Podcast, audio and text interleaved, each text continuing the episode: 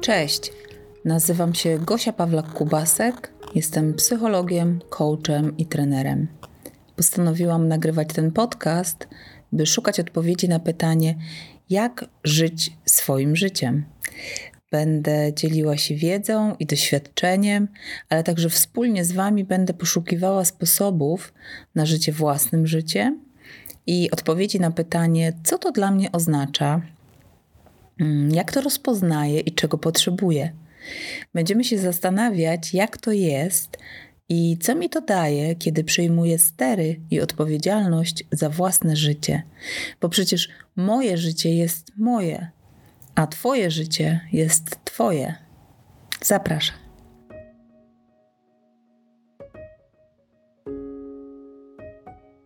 Hej, witajcie. Dzisiaj kolejny odcinek mojego podcastu po mojemu. E, rozgrzewam się i rozkręcam, tak by te moje podcasty były coraz lepsze i dłuższe, bo słyszę od Was, że za krótko mówię, że dobrze się słucha, e, ale chcecie słuchać dłużej.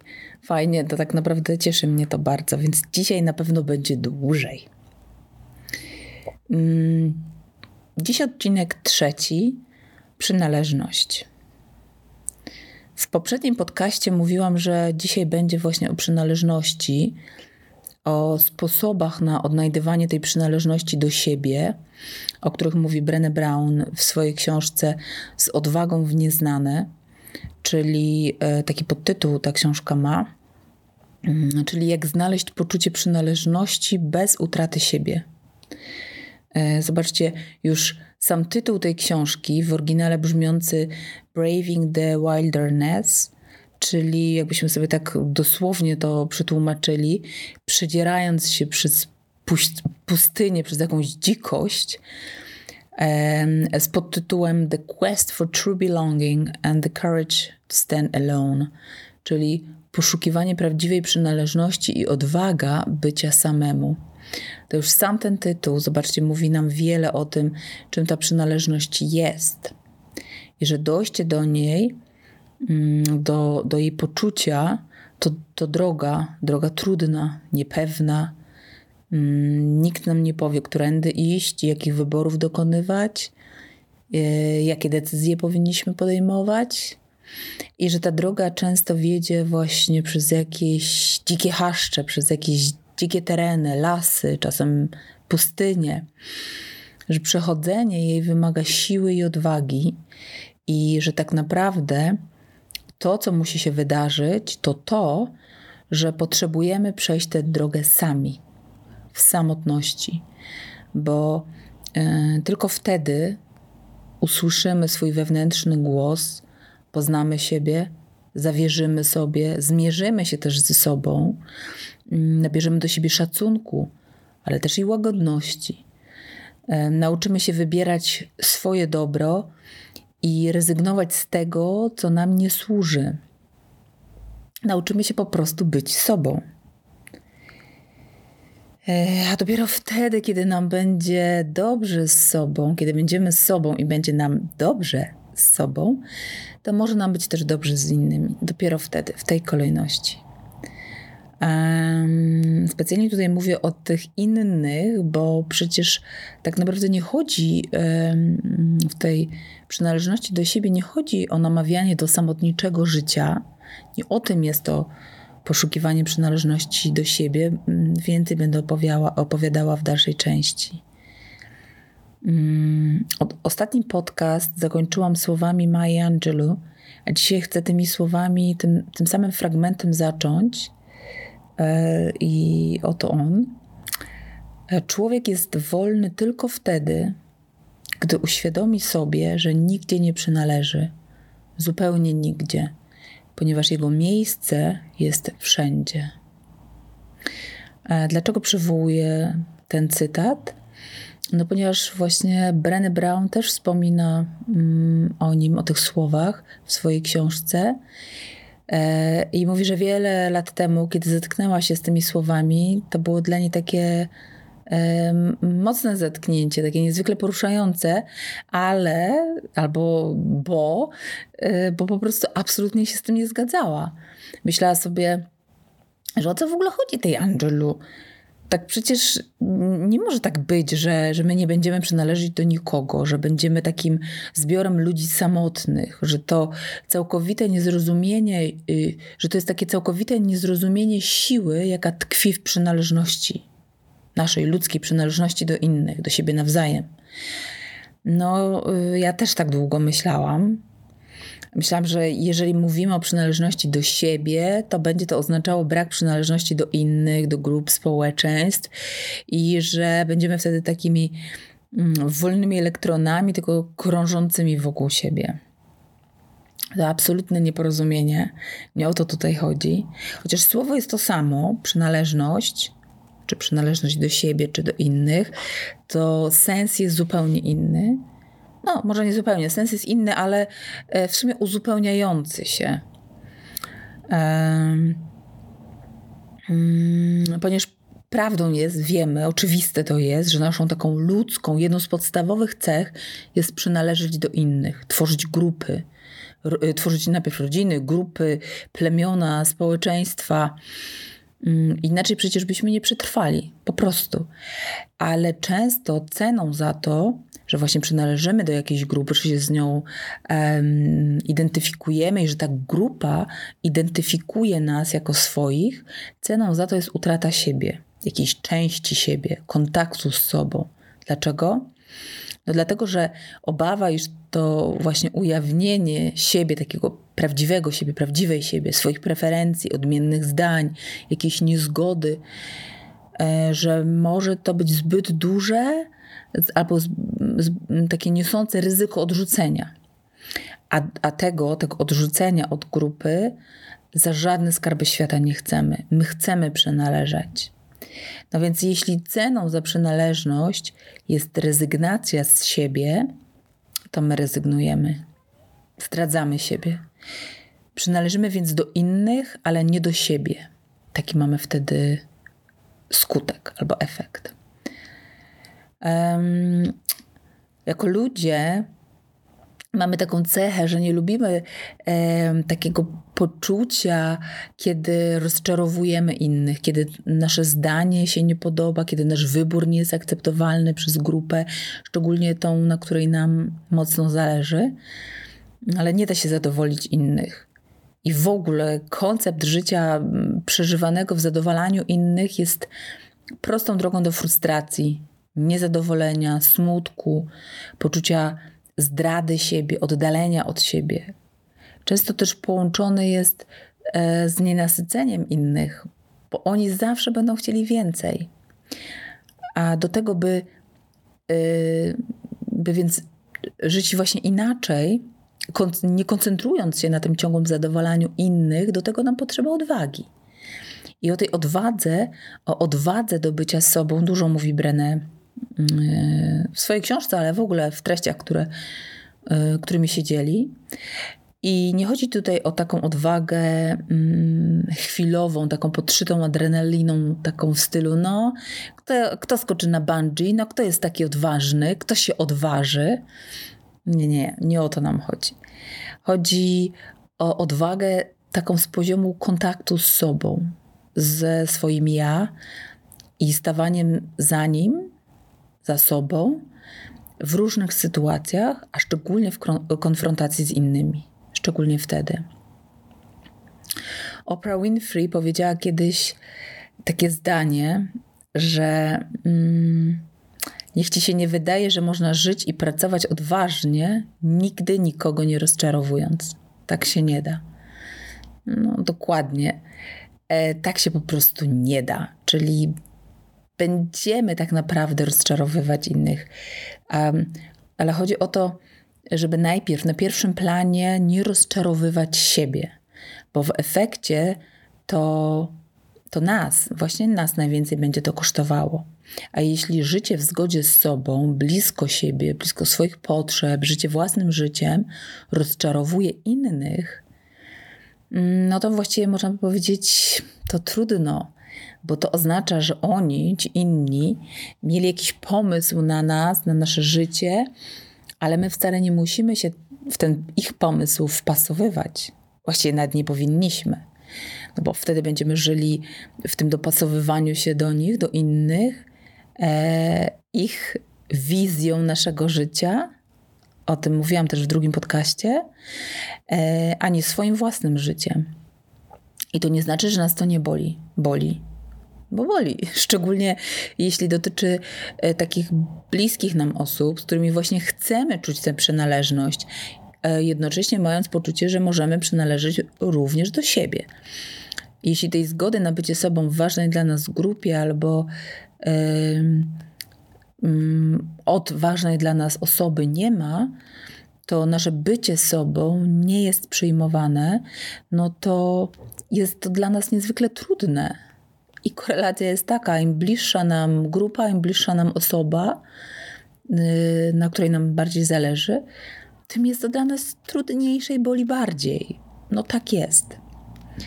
E, Brené dzieli się też w książce takim swoim własnym doświadczeniem, oczywiście jednym z wielu, mm, w którym właśnie czuła się taka nieprzyjęta z tym, jaka jest, z tym, czego potrzebuje, i tym, że stanęła blisko siebie, nieprzyjęta przez tą swoją najbliższą grupę społeczną, czyli rodzinę. Ona tam opowiada takie historii, kiedy jako młoda dziewczyna bardzo chciała się dostać do takiej dziewczęcej drużyny, takich jakby liderek. Bardzo jej na tym zależało. Przygotowywała się solidnie, bardzo mocno się zaangażowała. Właściwie e, była tak dobrze przygotowana, że była pewna, że się dostanie. No ale tak się nie stało, nie dostała się, z jakiegoś powodu to się nie wydarzyło. E, no i słuchajcie, no oczywiście było dla niej to bardzo przykre, rozczarowujące i tak dalej. Przeżyła to mocno, ale ta historia pewnie nie, mm, jakoś nie miałaby dla niej może aż takiego wielkiego znaczenia, albo inaczej, to nie ta historia, nie to, że się nie dostała mocno odcisnęła się mm, piętnem na jej życiu, tylko to, jak zareagowała na to jej rodzina. To, że ta jej najbliższa grupa e, jej nie wsparła. Nie padło żadne słowo, nie, padły, nie pojawiły się żadne gesty wsparcia, pocieszenia albo zrozumienia. To powodowało, że ona czuła, że jest sama, e, a jednocześnie, że ich rozczarowuje, że ich rozczarowała. I tak, e, tak interpretowała to ich zachowanie, e, że myślała sobie, że e, no właśnie, że oni nie chcą, żeby ona już do nich przynależała, że jakby przy nich nie ma dla niej miejsca. No bo właśnie ich rozczarowała, bo nie pasuje do nich. I czuła się bardziej mm, rozczarowana tym, co się wydarzyło, to ją bardziej bolało, to bardziej przeżywała i to zostało w niej na lata, a nie sama ta sytuacja, ten fakt, że nie dostała się do drużyny.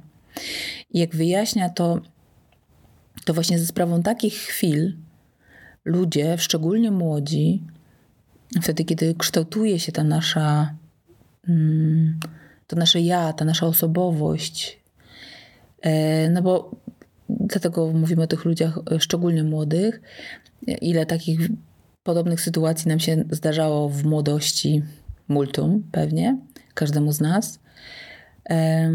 To ludzie wkraczają, w, jakby w efekcie tego, ludzie wkraczają w dorosłe życie z, takim z taką rozpaczliwie niezaspokojoną potrzebą przynależności, bo jej wtedy nie odczuwamy, że przynależymy, prawda?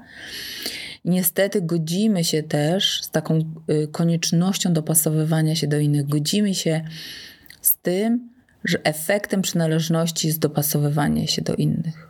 Że czujemy, że musimy być jacyś, jacyś inni w domyśle, żeby ci ludzie wokół nas, ci inni nas akceptowali i biegniemy przez to nasze życie za tym byciem właśnie jakimś, jakimś innym, jakąś inną, gubiąc siebie i to, jacy naprawdę jesteśmy, albo w sumie chyba co gorsze, nawet nigdy tego nie odkrywając, nigdy do tego nie docierając, nie kontaktując się z tym.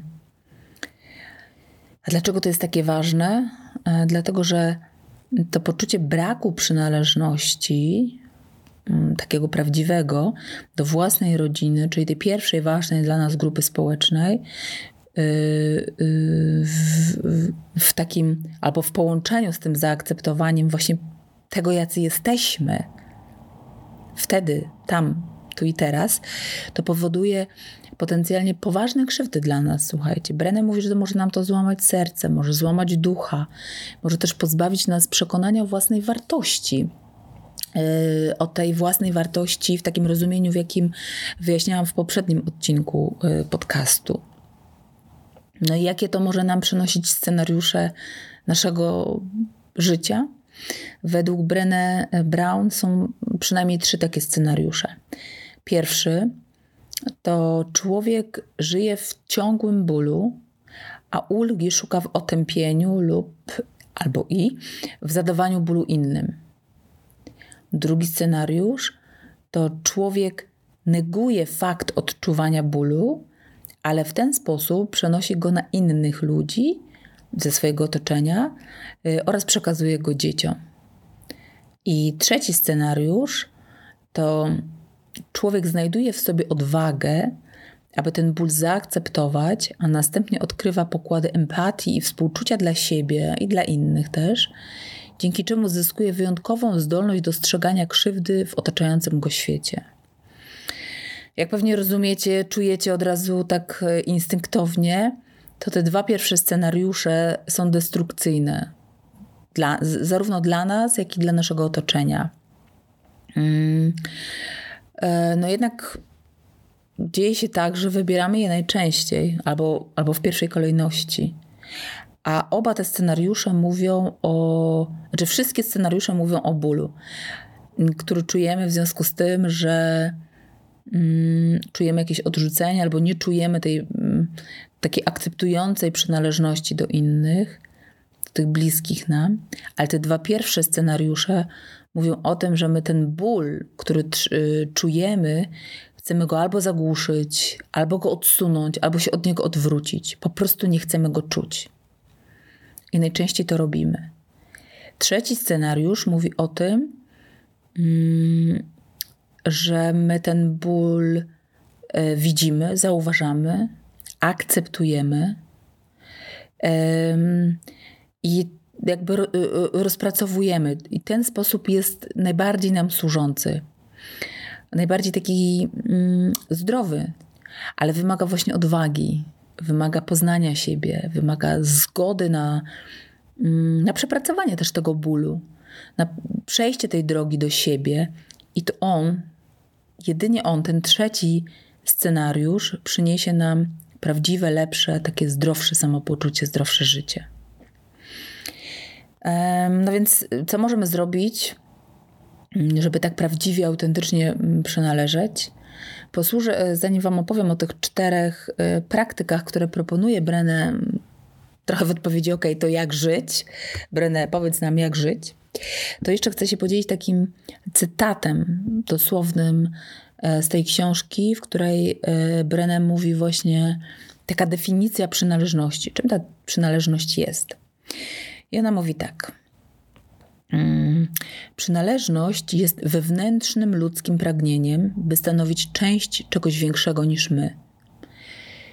Ponieważ ma ono pierwotny charakter, często próbujemy je zaspokoić poprzez dopasowywanie się i szukanie uznania, które nie tylko są pustymi substytutami przynależności, ale często też przeszkadzają w jej osiągnięciu.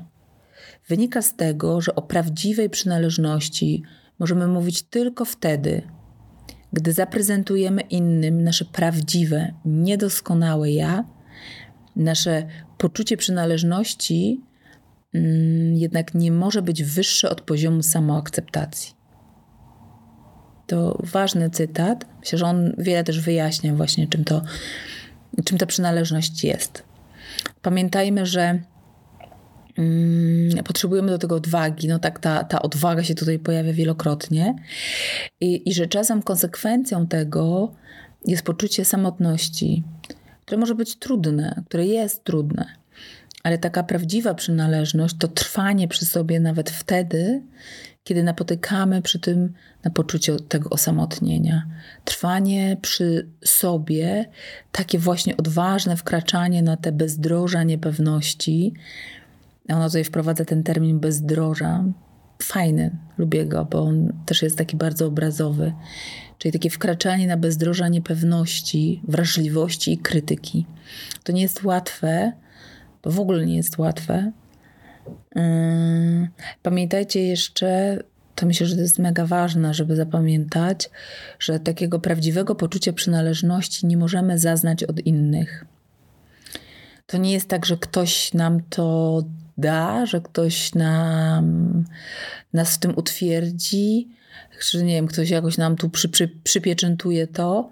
To nie idzie z zewnątrz, to nie idzie y, od innych.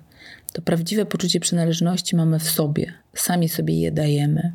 Ono jest wewnątrz nas i musimy je odkrywać i się w nie wsłuchiwać. No więc y, jak w takim razie żyć, by zbliżać się do siebie, jak, uczyń, jak się uczyć przynależeć do siebie?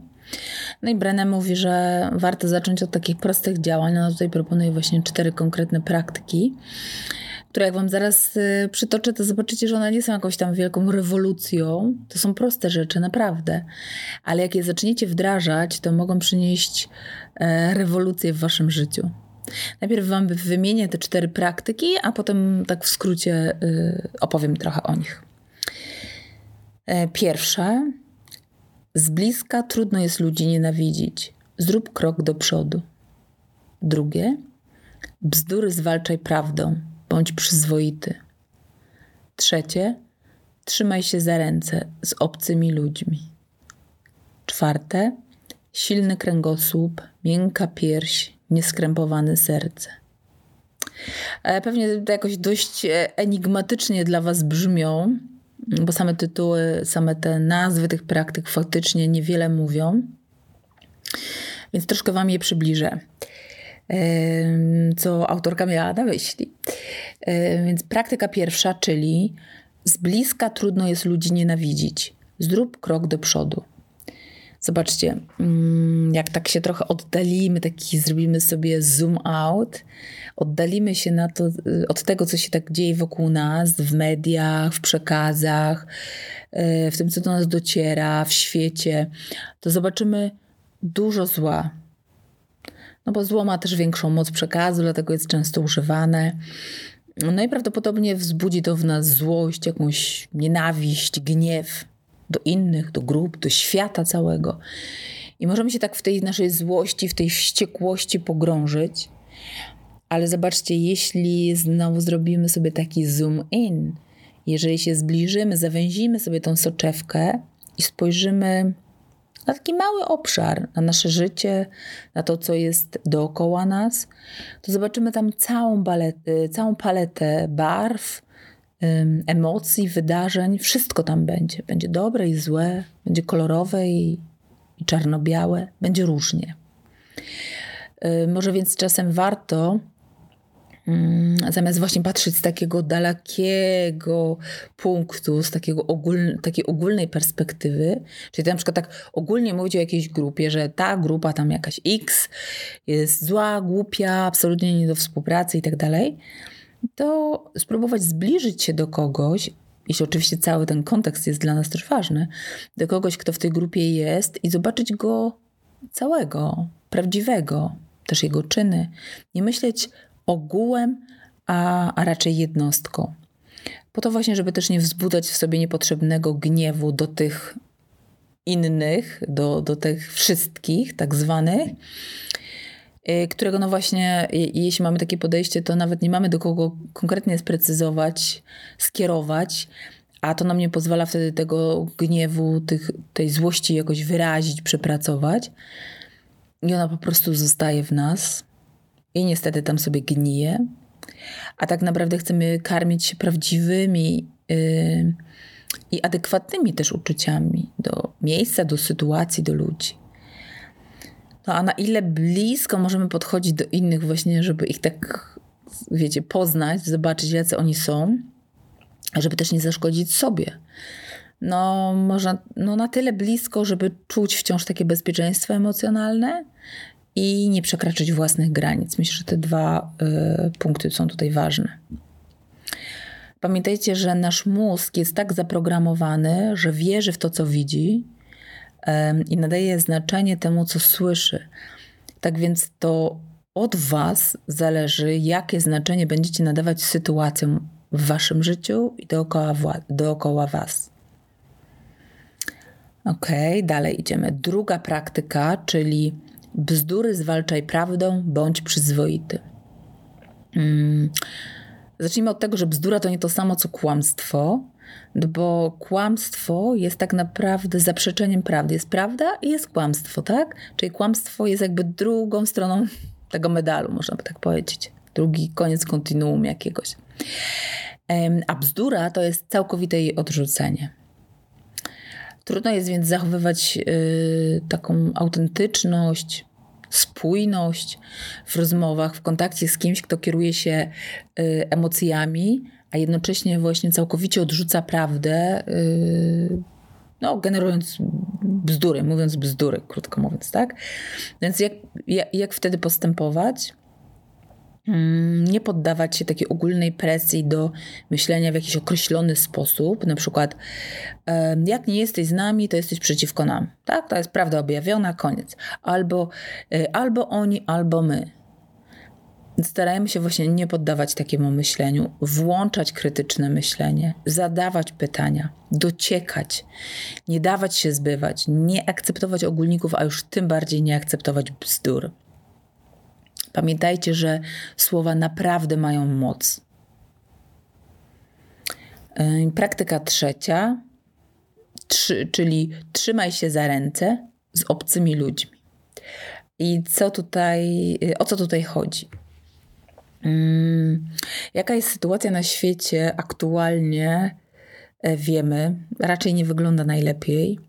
Mamy też taki czas y, pewnego rodzaju kryzysu duchowego, który też dodatkowo utrudnia nam prawdziwą przynależność, ponieważ kluczem do jej budowania jest właśnie wiara w taką mm, nierozerwalność ludzkich więzi. Jak mamy kryzys duchowy, to też mamy kryzys w taką ludzkość, więzi i tak dalej, i tak. I ta wiara właśnie więzi, w ludzi jest nieustannie poddawana próbie, jest nadszarpywana, jest podważana.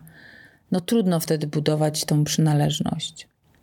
Bo to zamiast y, nas ludzi trzymać razem, właśnie blisko siebie, zbliżać do siebie, to nas od siebie oddala i kieruje nas y, do patrzenia na siebie nawzajem, a szczególnie na, na obcych, na tych, na tych innych, na tych, których nie znamy właśnie, jak na wrogów. No więc co może nam pomagać?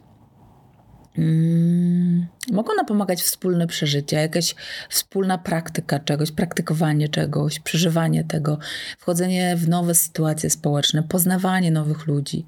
Takie wspólne, kolektywne doświadczenia są takim momentem, kiedy właśnie budujemy te ludzkie więzi, kiedy mamy okazję poznać prawdziwych, żywych ludzi, a nie jakichś ogólne metafory na, na grupy, na ludzkość.